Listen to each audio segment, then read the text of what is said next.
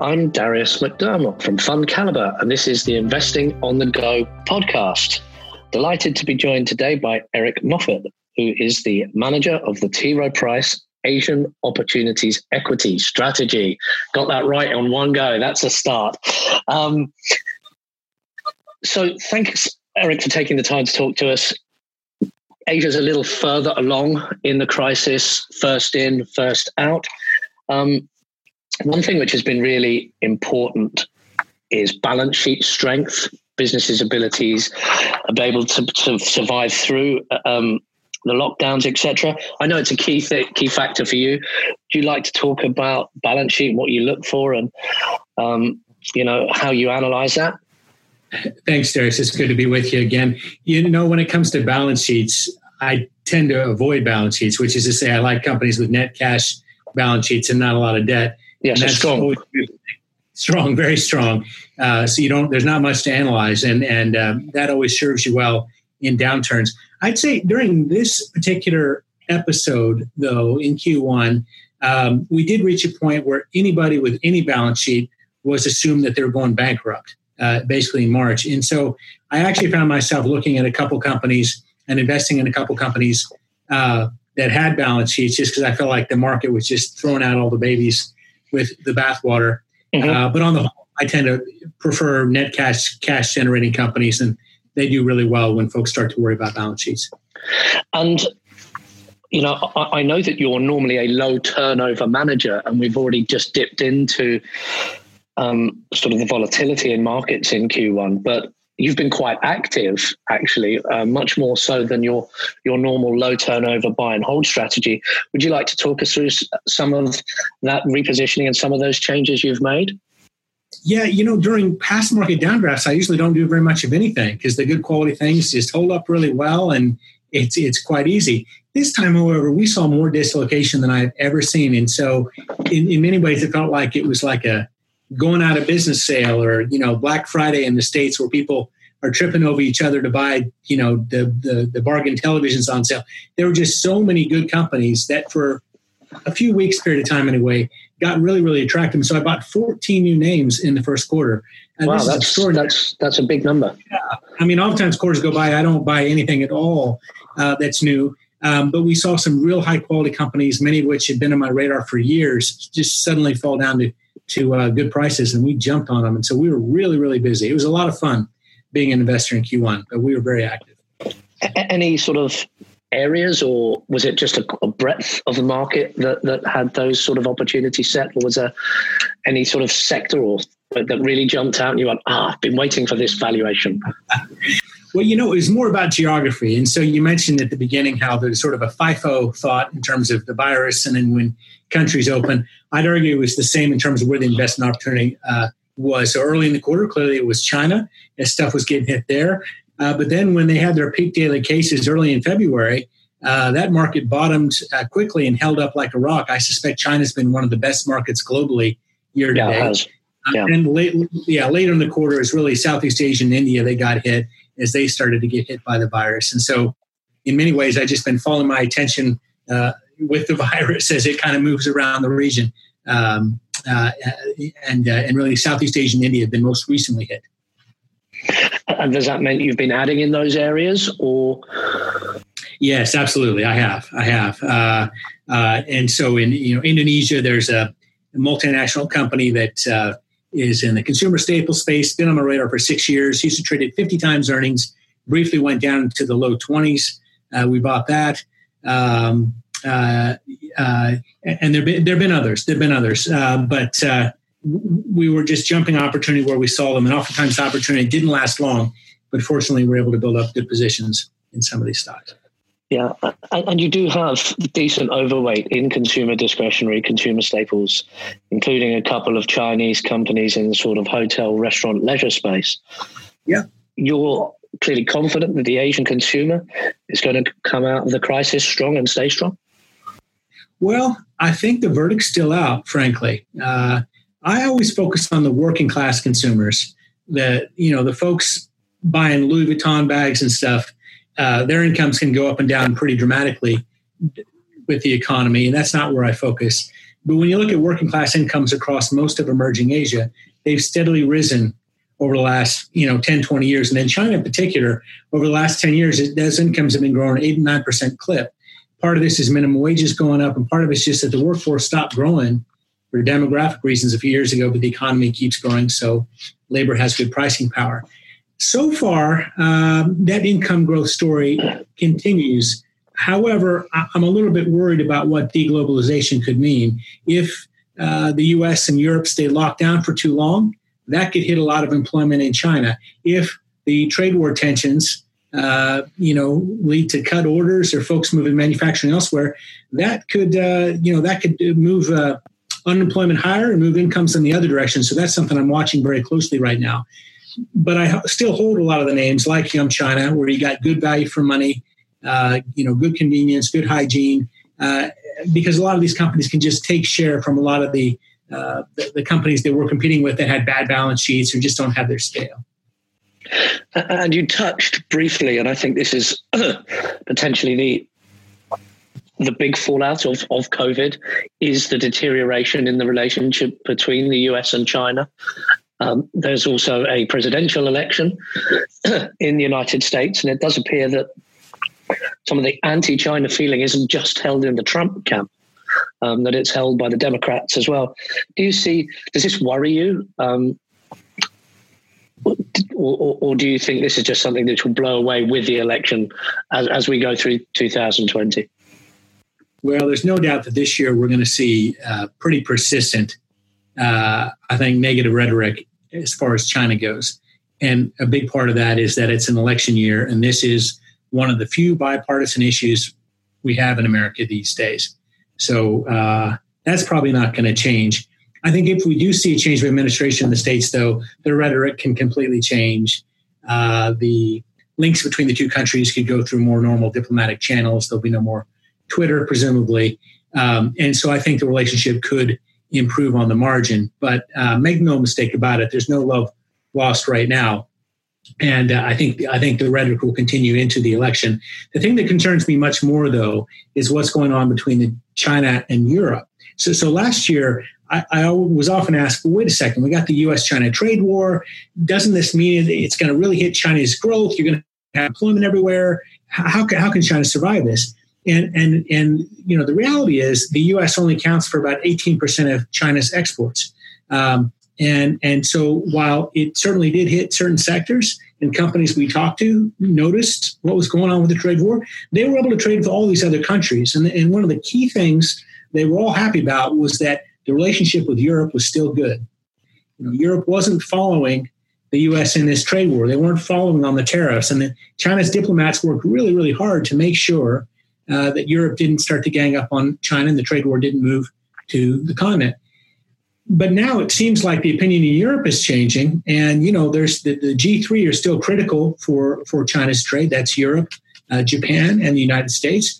Uh, and if Europe and perhaps even Japan is going to start encouraging their companies to move out of China, then China's got a really big problem. I'm sure they're working real hard on this, but I'm much more concerned about what's going on in uh, in the U.S. or rather the Europe-China uh, relationship than I was last year when it was just the U.S. and China. Yeah, that's really interesting because it, it, has been the US China trade war that's dominated that headlines. And right. it's, it, it's a, a, really interesting observation that you're saying that Europe is as important to China um, as the US. So that, that's, that is something which I hadn't considered particularly. Um, another thing which has been going on throughout um, COVID, of course, is the big fall in the oil price. Um, it appeared that March we had a double whammy as sort of COVID hit developed markets, but also was you know we actually had negative oil on the futures uh, um, on the West Texas. Does the oil price fall have any particular impact across your region? Generally, a net importer of oil. It's uh, it's like a gift from God. It's a beautiful thing. Uh, the, the, vast majority of the region I invest in imports that oil. And when prices go high, they, they feel it on inflation. It, it creates a lot of problems. Uh, but the falling oil prices has been uh, a huge boon. When you think of global emerging markets, there's the Asia bit and the non-Asia bit. The non-Asia bit broadly are commodity exporters, Asia is an importer, so these low oil prices are great. Uh, and if I look across Asia, India is probably one of the greatest beneficiaries. And these low oil prices have given them the fiscal space just when they need it. Now, looking forward, of course, uh, what goes down can also go up. Uh, and if you believe oil prices are going to be maybe higher a year from now, even if they're not high in absolute terms, that can make for some tough comparisons. But uh, you know, if, as far as this year goes, these low oil prices are really, really good for Asia. And are you finding, because we talked a little earlier and you said that sort of China had bottomed first and then, it, you know, the markets in India had, had, had been weaker. Are you finding India particularly attractive given the low oil price and the fact that it's down much more now in, in, in relative terms and absolute terms than, say, China, the other big Asian market? Yes, yes, I am. H- however, it's unclear to me how long their lockdown is going to last. Uh, you, you know, when you when you think about the world's response to this virus, you basically have the developed world response, which is to spend a lot of money to help tide people over, help to keep companies going, and this is a great thing. Uh, um, and and the developing world has the money to spend. When you talk about some of these poorer emerging markets, though, they simply don't have the balance sheet to keep things locked down for too long. You know, you got hundreds of millions of people who need to work today in order to eat today, and these governments don't have the ability to pay everybody's salary. And so uh, uh, I'm a bit worried about India, which went into this virus crisis already uh, in tough economic shape, now to be spending money left and right and extending the lockdown um, indefinitely. Um, I hope they get out of it, and I do find really attractive stock prices in some sectors uh, but I think it's too early for them to declare victory. So I'm constructive, uh, but I'm not really going overweight yet. And with all the obvious doom and gloom that COVID has brought to, to the world, you're actually based in Hong Kong, and hence you're further away, um, further out of lockdown. Has life returned to normal? Is there is there some light at the end of the tunnel for us, those of us stuck in a in a lockdown Europe? Indeed. Uh, you know, I was talking to a friend in the States the other day, and he's like, talking to you is like talking to a man from the future, you know, and I, I hope my future is like that. Uh, so, so in Hong Kong, uh, you know, we, we were hit kind of in late January, and we've been through a good three months of lockdown. And uh, I've got three year old twin boys, and that three months of homeschooling them, man, that's taking years off my life for sure. Uh, the good news is school starts next week. Actually, school starts this week for those boys, so that's good.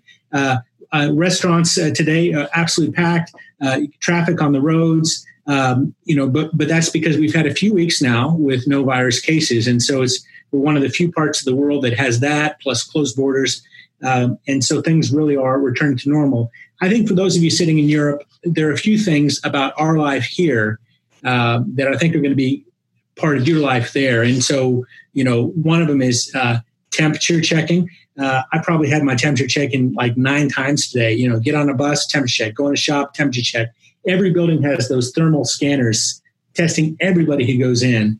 Uh, and and man, oh man, if you're the person who coughs in an elevator, you're going to be shamed like you've never been shamed in your life. So temperature checks is one. Masks is another. Everyone wears masks pretty much all the time. Uh, you know, there's some debate about to what extent this helps uh, when healthy people are wearing the masks but it's just become the social norm. That does stop the spread as well. Uh, testing, testing, testing. Clearly, we got to get some of these testing bottlenecks unclogged around the world. But once they're unclogged, uh, you know, we're able to test more broadly. We'll both be able to contain the disease, uh, but also be able to, you know, have certificates. Like in China, you literally have an app on your phone uh, that if it's green, it shows that you're, you know, you're good to go and you can go in the movie theater. If it's uh, yellow or red, either because you've been through someone by someone infected or you yourself or, or perhaps sick, you can't go anywhere. So I, I think um, life will return to normal. I promise you, even there uh, where you're sitting, uh, but it won't be exactly the same kind of life you remember pre-virus. But it, I'm here to tell you it's possible. And maybe then just finally, Eric, if you would just talk us through, um, I look through your portfolio and I see Treasury Wine Estates, an Australian holding. Um, wine consumption, I'm sure, has generally gone up, certainly in the home, if not because uh, we can't go to bars or restaurants. Tell us a little bit about, about that stock, please. Very good. So this this is of course an Australian wine company, but more than half the business is in Asia, and and the real driver is the Penfolds wine brand in China. Um, I don't know what the brand equity of that is in Europe, uh, but in China, it's one of the very, very top wine brands. Uh, so at the time we engaged, uh, the stock was down more than 50% year to date, uh, covered and rated by our analyst out in Sydney, who's our head of research down there. Um, and so a lot of damage had been done uh, uh, for the stock already. Um, as it pertains to China, a lot of the expensive wine is consumed in restaurants, and of course, they were all closed in the first quarter. Now they're opening again, um, and uh, their business selling in the developed world uh, had a lot of the pantry loading effect, which is to say, in Australia, people just cleaned out wine inventory as they saw a lot coming, um, which is uh, which is a great thing. Um, but it's it's a high quality branded consumer company uh, that has a global reach, has very good brand equity in China, and and we basically bought it uh, on the premise that China clearly was starting to open up, and that part of the business would improve, and that eventually lockdowns would ease in the U.S. and, and Australia and elsewhere, um, and we are able to get it at a very very very cheap price, uh, and so. Um, it's a really great example, I think, of the quality company that never uh, before would have traded at reasonable valuations, but because of all the dislocation in Q1, we got, got a great price, at least for a short time, and, and jumped on the opportunity. Uh, how can you go wrong investing in wine, right? Well, ex- exactly. Listen, Eric, thank you so much for taking the time to speak to us, give us um, not just a tour of Asian stock markets, but also um, the good news that there may be some light at the end of uh, sort of COVID lockdown that we're um, enduring in Europe at the moment. So, thank you very much for your time today. Thanks for having me. For more information on the T. Rowe Price Asian Opportunities Equity Fund, please visit fundcalibre.com or to subscribe to the Investing on the Go podcast, please subscribe at fundcalibre.com. Please note that these are unprecedented times and markets can react very quickly to news. The views expressed here are at the time of recording and could obviously change. Please remember, we've been discussing individual stocks to bring investing to life for you. It is not a recommendation to buy or sell. The fund may or may not still hold these stocks at the time of listening.